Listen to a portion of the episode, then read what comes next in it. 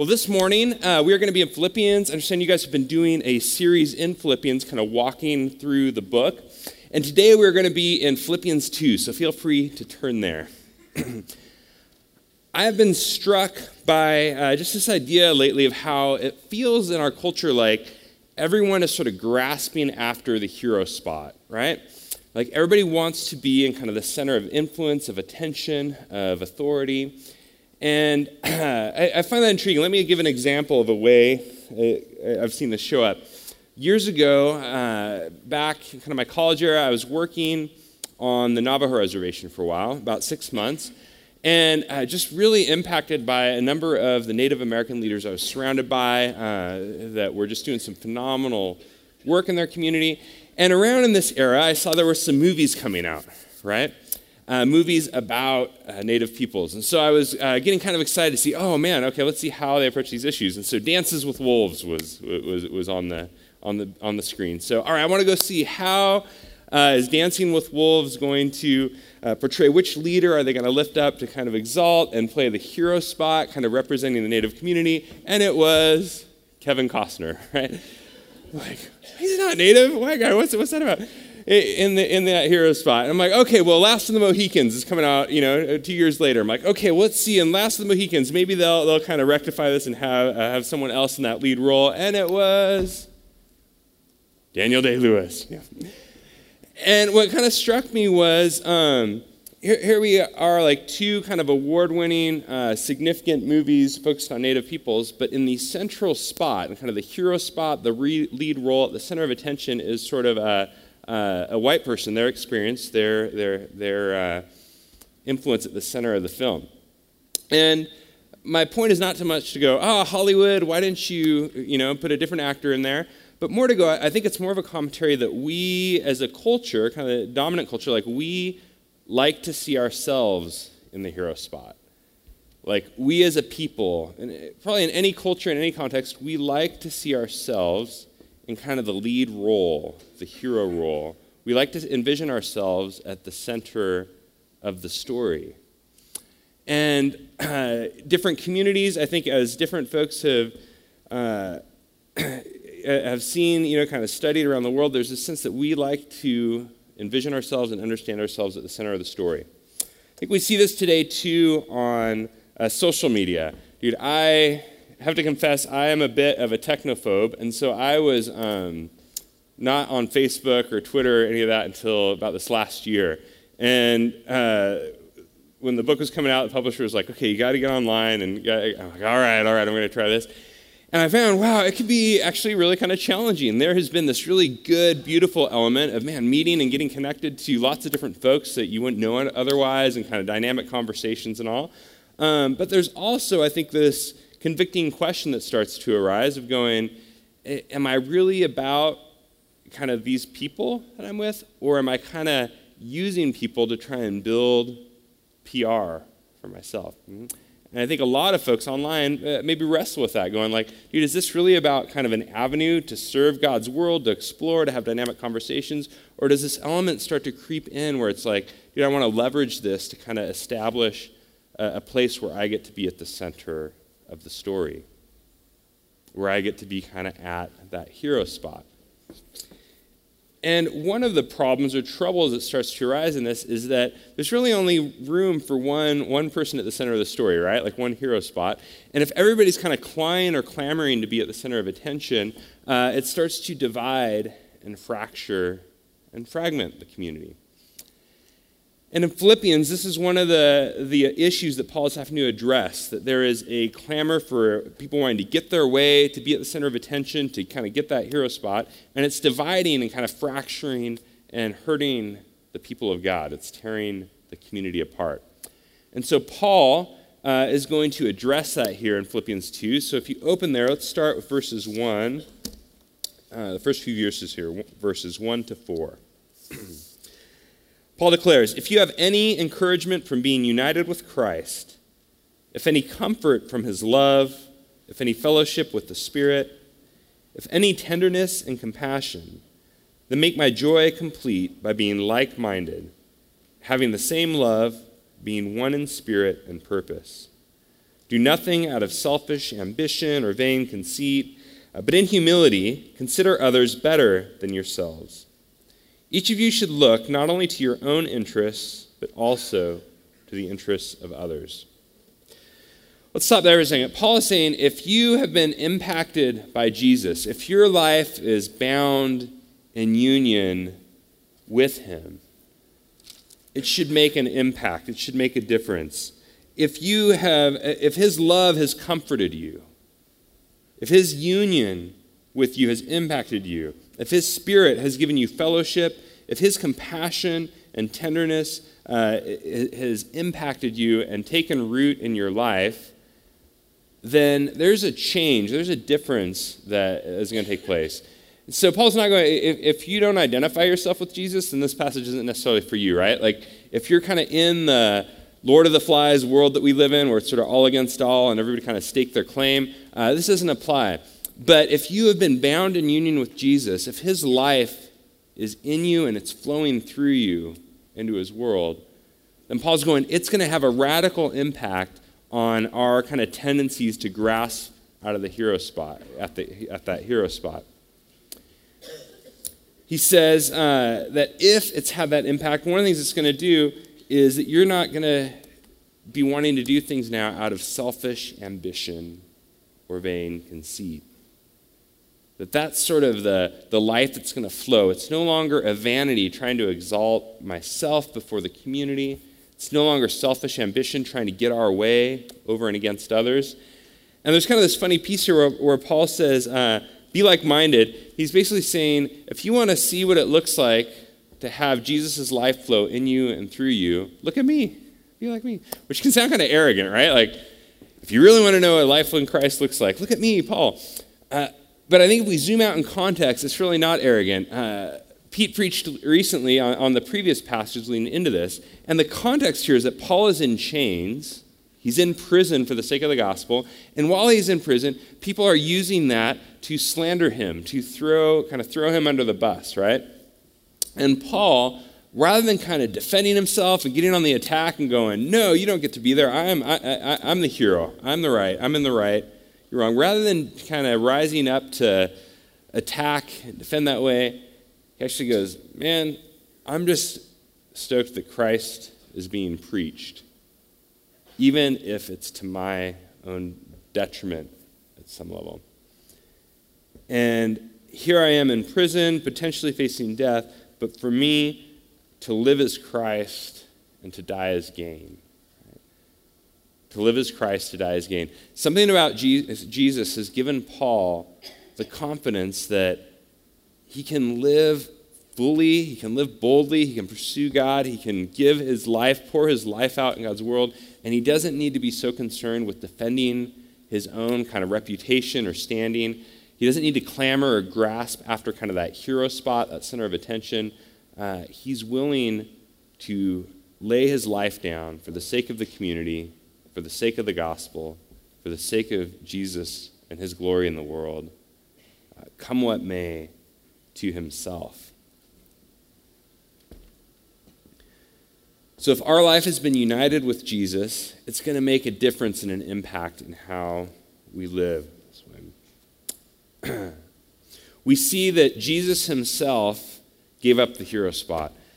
Paul is going to go on and say that uh, this isn't just something we kind of grunt out. Gonna, as we look to Christ, Jesus didn't grasp after the hero spot. Even though he's probably the one person in the universe that, that, that has right to lay claim to it that Jesus himself let go of that to come down, to get himself dirty, to serve us, and ultimately to lift us up and reconcile us to God, to put us in that right place before God. So let's look at what Paul declares of Christ here. Philippians 2, now we're in verse 5. He says, uh, Your attitude should be the same as that of Christ Jesus, who, being in very nature God, did not consider equality with God something to be grasped. He made himself nothing, taking the very nature of a servant. Being made in human likeness and being found in appearance as a man, he humbled himself and became obedient to death, even death on a cross. Therefore, God exalted him to the highest place and gave him the name that is above every name, that at the name of Jesus every knee should bow in heaven and on earth and under the earth, and every tongue confess that Jesus Christ is Lord to the glory of God the Father. If you're looking at this in your Bible, you'll notice that suddenly it gets indented, right? It's indented because this is a, a hymn. It's like a poem, a hymn. And it's actually one of the earliest known hymns that we have. It's this Christ hymn. It's a hymn that's a, a song that is exalting Jesus. And it's believed actually to be a hymn that was either uh, baptismal or Eucharistic, which means uh, something that would be sung as people are about to be baptized. And the sense is, is that as you are going under the water and dying to yourself, and you are being raised into the life of Christ, this is the life of Christ that you are being raised into. It's setting up the life of Jesus, the narrative that he is one who poured himself out for our sake. And now, as we are dying to ourselves and being raised into his life, the sense that we're going to be his life pouring through us, we are now going to pour our lives out for his sake and for the sake of others. it's a hymn of the Jesus that we are identified with. In baptism, in communion, as we take the bread and the wine, this is the Jesus whose body and blood binds us and unites us to himself. The Jesus who begins to pour his life in us and through us into his world. now it says that uh, though being in very nature God, he did not consider equality with God something to be grasped. One translation says that uh, he did not consider his equality with God a gain to be exploited. Right? That Jesus is, you know, he actually had the hero spot, and he willingly steps out of it. He gives it up for a season. He lays down his life to come. And why did he leave it? It says he came uh, and he took on the nature of a servant. And we see in Christ's life this posture of servanthood. That as Jesus steps into the world, the presence of God's kingdom is breaking in in and through Christ, his servant. That Jesus is healing the sick, demons are being cast out, Jesus is confronting injustice and things that are wrong. And it's like around Jesus, the presence of God's kingdom is breaking in and in through him because he humbles himself and takes on the nature of a servant. And not only that, he humbles himself before God to the point of crucifixion,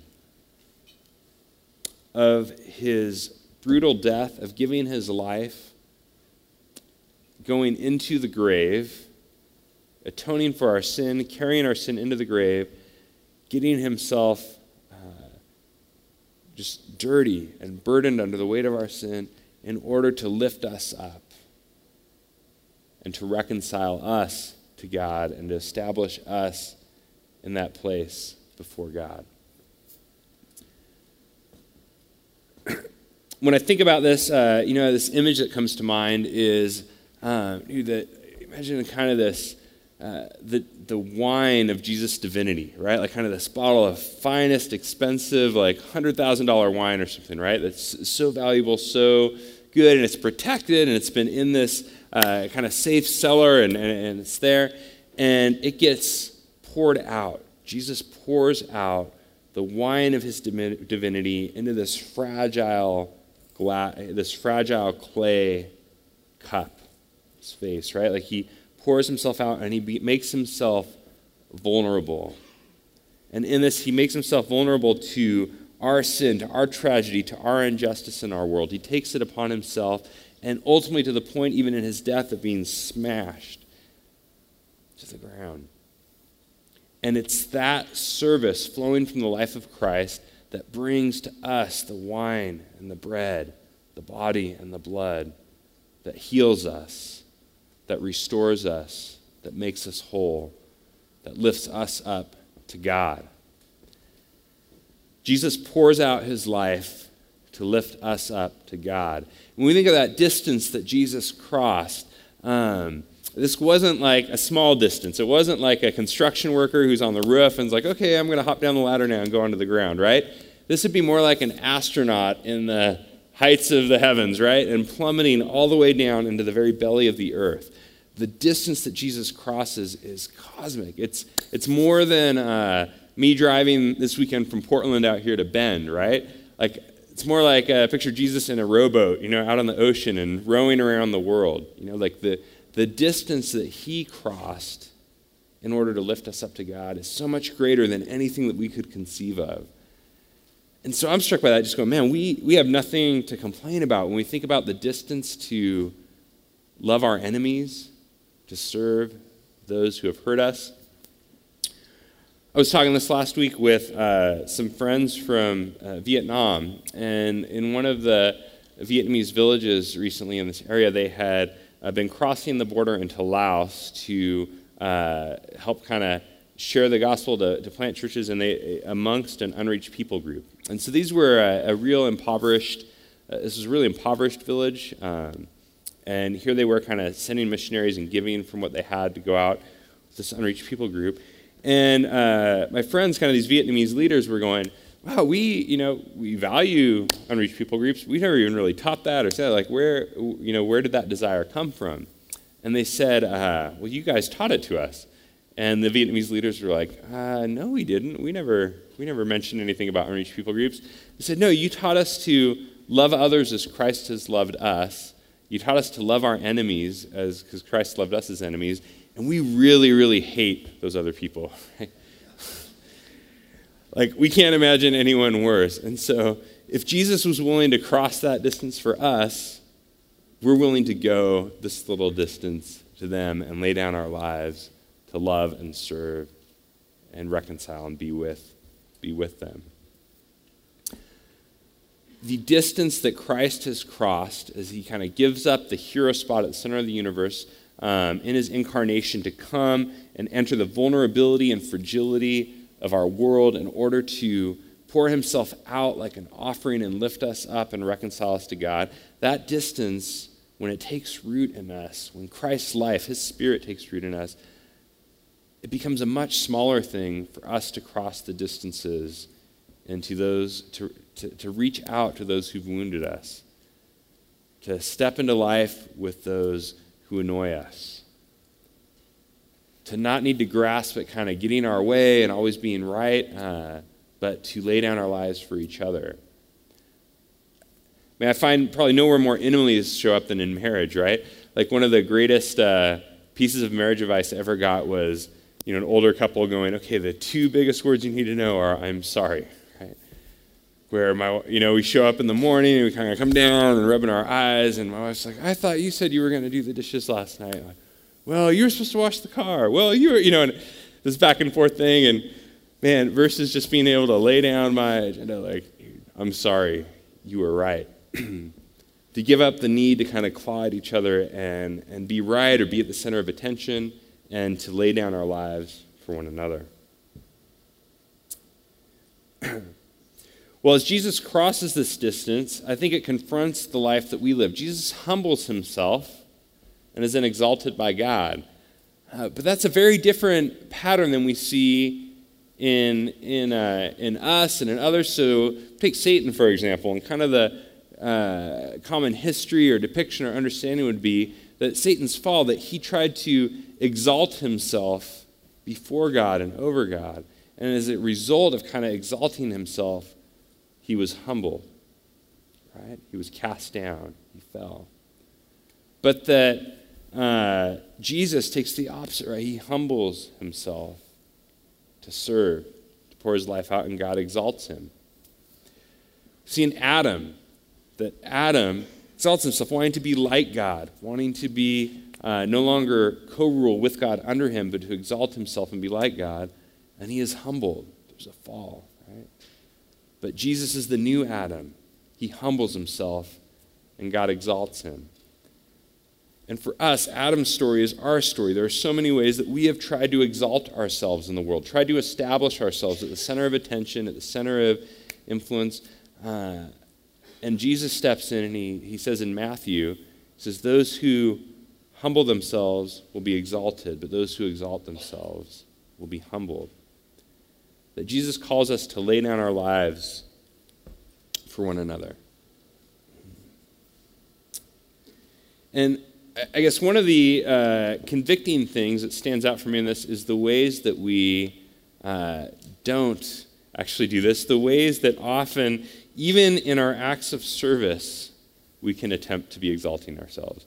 Uh, even in our acts of service, I find that often we are attempting to exalt ourselves. An example, just this last week, um, has obviously heartbroken over the tragedy in Nepal, the earthquake. Uh, we have uh, some friends who live there uh, long term.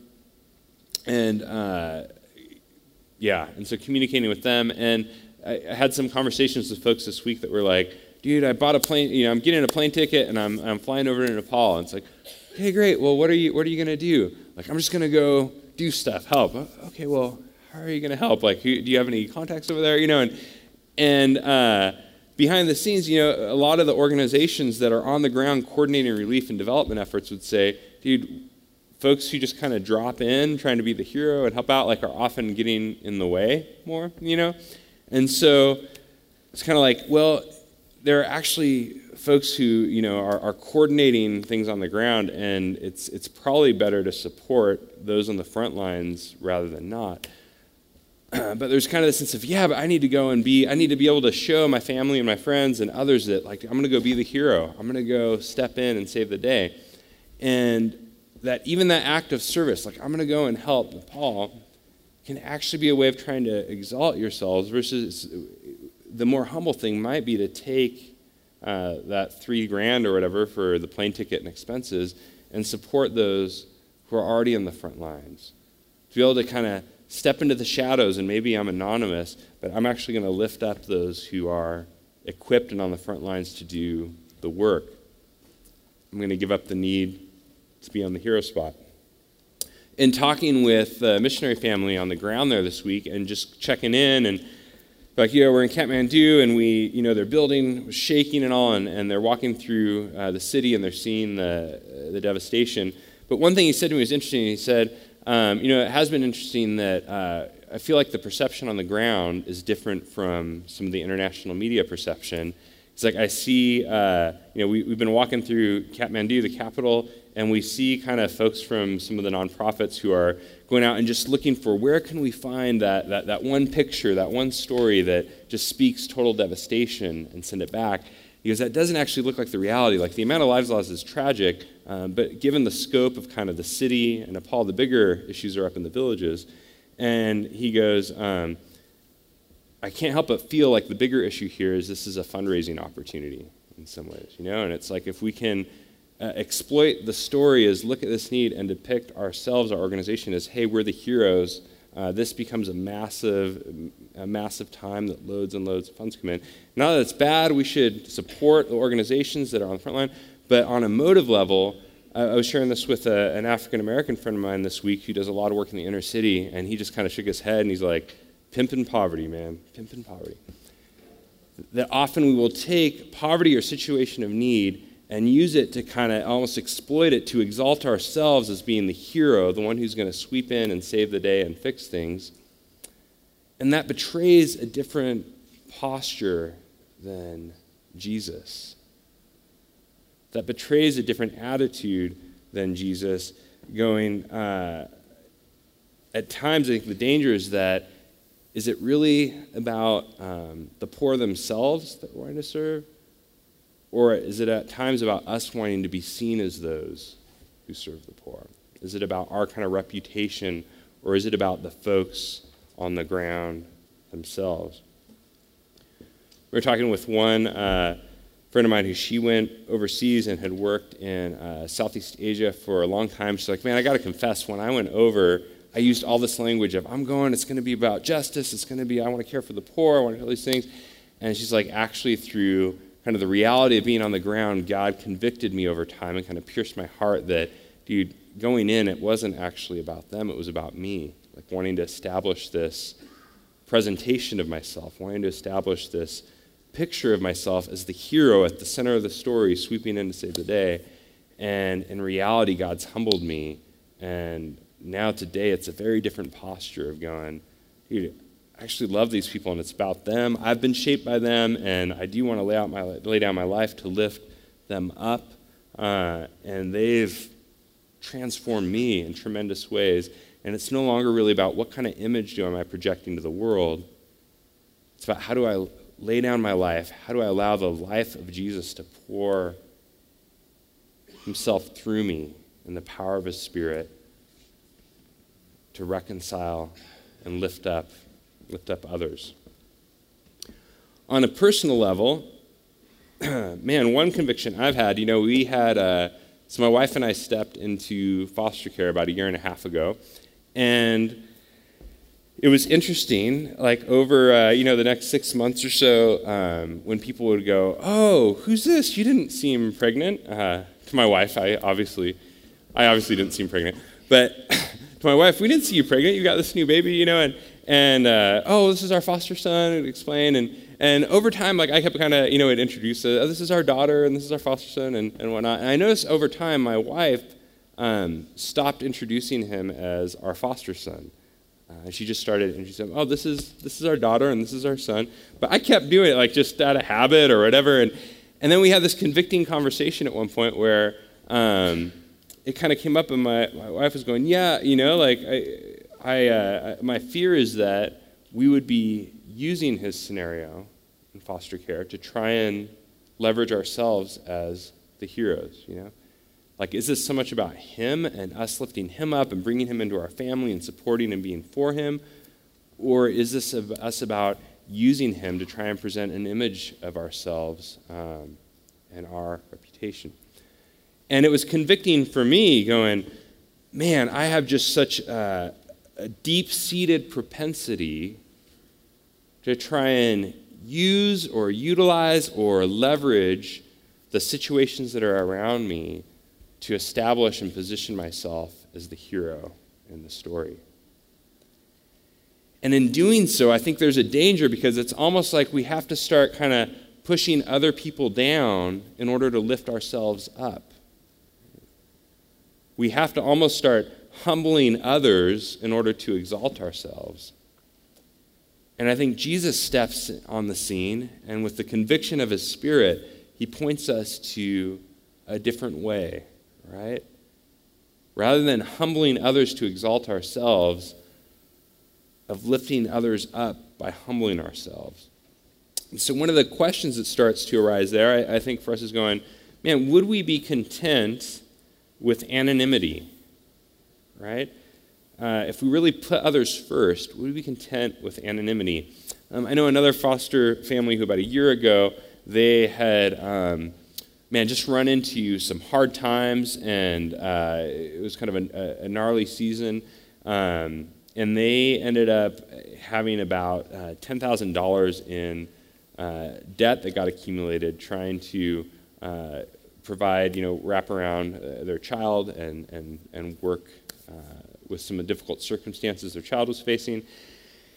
And they're just like, is the right thing to do. So come what may, we're not even necessarily going to tell folks about it. You know, they weren't like letting folks know, but you could kind of see like they sold their car and they had kind of a, a beater and they, you know, were, were, were downgrading in all sorts of ways. And, and, um, and anyways, they showed up at their house one day and they, there was a message like, look under the mat. And they looked under the mat, and someone had left an anonymous deal for the full 10 grand, had somehow found out, and just was like, I don't need to be known. I don't want to be uh, kind of known, but I want to kind of give generously in this way. And it's not about going, hey, look at me. They have this huge debt, this huge need, and I covered it. It was about, I want to humble myself and lift up these others, these people that I know, for their sake. For the sake of them and their family, and the sake of them before God and God's glory, His goodness in the world, and not necessarily to make a name for myself. So, that question are we content with anonymity if that's what's called for in the circumstances? Are we content to pour out our lives for the sake of others and not necessarily what we'll get out of it.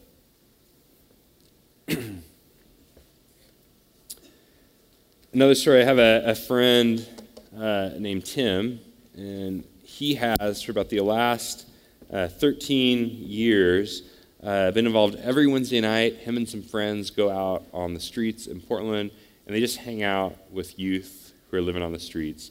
Uh, there's not necessarily a big agenda, you know, um, uh, but to sit, to be with, to listen, hear stories. Um, they'll take warm socks uh, in the Portland wet rain. Those, those are a hot commodity. Uh, and just to spend time with and know their names. And one of the things that's always struck me about Tim is just his faithfulness, his consistency in the lives of others like that. And if you were, you know, in our church over the last, you know, 10 years, like, man, Tim's like a very quiet guy. He's kind of shy. He's a little humble. He's behind the scenes. Um, you never know, but he's faithfully, consistently giving of himself, of his time, of his energy, and him and his crew to go out and just kind of be with and to know these folks. And that always struck me that, you know, Tim wants to know who they are, wants to know their name, wants to be with them. Uh, and I was always kind of struck by that. But Tim shared um, more of his story years ago. We were having lunch, and uh, kind of took it to a whole other level. That every Sunday I would kind of see Tim in the same spot with his, his wife, and uh, he shared, and he gave me permission to kind of share, share this, this story as well. But uh, that you know, years ago, his wife had had uh, mental struggles and a breakdown, and and that um, where in so many cases in our culture, that would just be this chance to just kind of check out, But Tim didn't. He hasn't. She, she lives uh, at a care facility, but every week he's there faithfully, uh, visiting her during the week, coming with her and sitting by her. And what struck me is that Tim has all these folks in his life that he is faithfully present with, is faithfully serving, is faithfully um, giving of himself to. And you'd never know it because he's not clamoring to be at the center of attention. He's not fighting for the hero spot he's faithfully serving. And it's, you know, convicting to me because in our community, like, I, you know, I'm, I'm up on stage, like, doing stuff, like, I, there's this visibility. And what struck me is that, dude, you could have someone who is um, up on stage who's very visible in the Christian community, and you go, man, like, they're really living for God. And you could have someone else who's really quietly pouring their lives out for others. And when God's kingdom comes and is established, it could be there are many scenarios where God's flipping, flipping the tables, right? Where if the motive has been, hey, I'm going to exalt myself, God's like, well, watch out, because when I come, you very well might get humbled, right? And those who are willing to humble themselves, to lift up others for the glory of Jesus, to have his life pour through them, to be poured out like a drink offering, have the life of Christ poured out through them, that when Jesus comes and establishes his kingdom, that it's that kind of a posture that gets exalted and lifted up. So I had this image years ago where just kind of seeing this vision of like God's kingdom comes and established, and uh, Tim is at the center of the kingdom party, just dancing it up like nothing else, you know? And I'm a bit further back in the crowd and just going like, dude, this is this is right. Like Tim is someone who uh, the life of Jesus has been poured through him onto others at a tremendous level. And that is powerful. So I think Paul's message to us today uh, would be don't clamor after being the center of attention. Don't be fighting or grasping for that hero spot. Be willing to take, uh, even to leverage what kind of influence, what position, what place we have, and allow the life of Jesus to pour through us where we can lift up others right? We can kind of humble ourselves and pour our lives out to lift up others. and when we do that, you kind of go, well, what's the hope in that? They're like, man, if, if you're Paul and you're in jail and you're like, dude, I might be going on death row here really soon. The hope is that uh, not only did Jesus humble himself and give his life, but as the passage ends, therefore God exalted him to the highest place and gave him the name that is above every name, that the name of Jesus every knee should bow in heaven and on earth and under the earth, and every tongue confess that Jesus Christ is Lord to the glory of God the Father. That the Christ who humbled himself, God has exalted and has established him in that hero spot at the center of the universe, given all authority, given all glory, all honor, and power, that Jesus is exalted, and the life that he has exhibited becomes the means by which our world is reordered and set right under his reign. So as we as our as his followers pour out our lives for others, we begin to participate in the nature and reality of God's kingdom that's coming. When the world is reordered under the authority of Jesus, in and through the life of Jesus, around the reality of Jesus and his loving, outpouring life to reconcile our world and to bring it back to God. That as we pour out our lives today, come what may in the immediate future, that we're anticipating the glory of Christ's kingdom that's coming. So, my question for you today would be who might God be calling you to pour yourself into? Who might God be calling you to give of yourself to? And maybe like that Vietnamese village, it's kind of going like, who is that person that I really, really hate, right? Like, who's my enemy that I just don't want? Maybe it's someone who there's actually antagonism and animosity. And Jesus is calling you this morning to lay down your rights, your agenda, to extend an olive branch, to reach out and initiate reconciling communication. Maybe it's not so much an enemy, maybe it's someone who annoys you, that person in your small group and community that you're just like, oh, that person rubs me the wrong way. And maybe it's taking that step forward to, again, kind of lay down the need to sort of be at the center and to lift them up, to seek them out, to ask questions, to get to know them, to pour into them.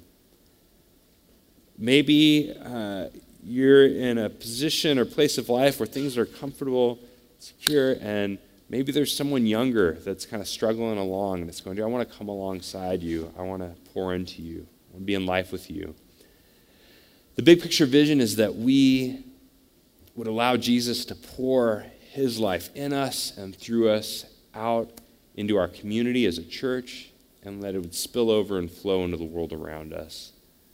And in doing so, we'd anticipate the coming of Christ's kingdom. You join me in prayer. Jesus, we thank you uh, that you have given of yourself so dramatically, so profoundly, so radically for us, Lord, uh, both in your life lived and in the death that you died. And Jesus, we pray that in the power of your Spirit, you would continue to live your life out in us and through us as your people. That we would become more and more, God, the body of Christ that you have made us, God. God, that as a church community, as a people, that your life would be lived out in us and through us in your world, God. I, I pray, Father, that you would give us uh, discernment this morning and, and just what are those ways that you're asking us to pour ourselves out? Who is that person that we need to reach out to? Who is that enemy that you might be convicting us to make a step towards, God? What is that area, God, that, that person that we've shied away from uh, that you're calling us to, to, to step out towards and to get to know, God? And Father, we, we pray that as we do this, Lord, that we as a people would anticipate the coming of your kingdom, that it would be a, a signpost, God, of your glory, a signpost of uh, your heart for your world, and a, a signpost of the good news, God, that you are coming to set things right, to exalt the humble and humble the exalted, and reestablish, uh, God, just your kingdom and your world for your glory. In the name of Christ we pray. Amen.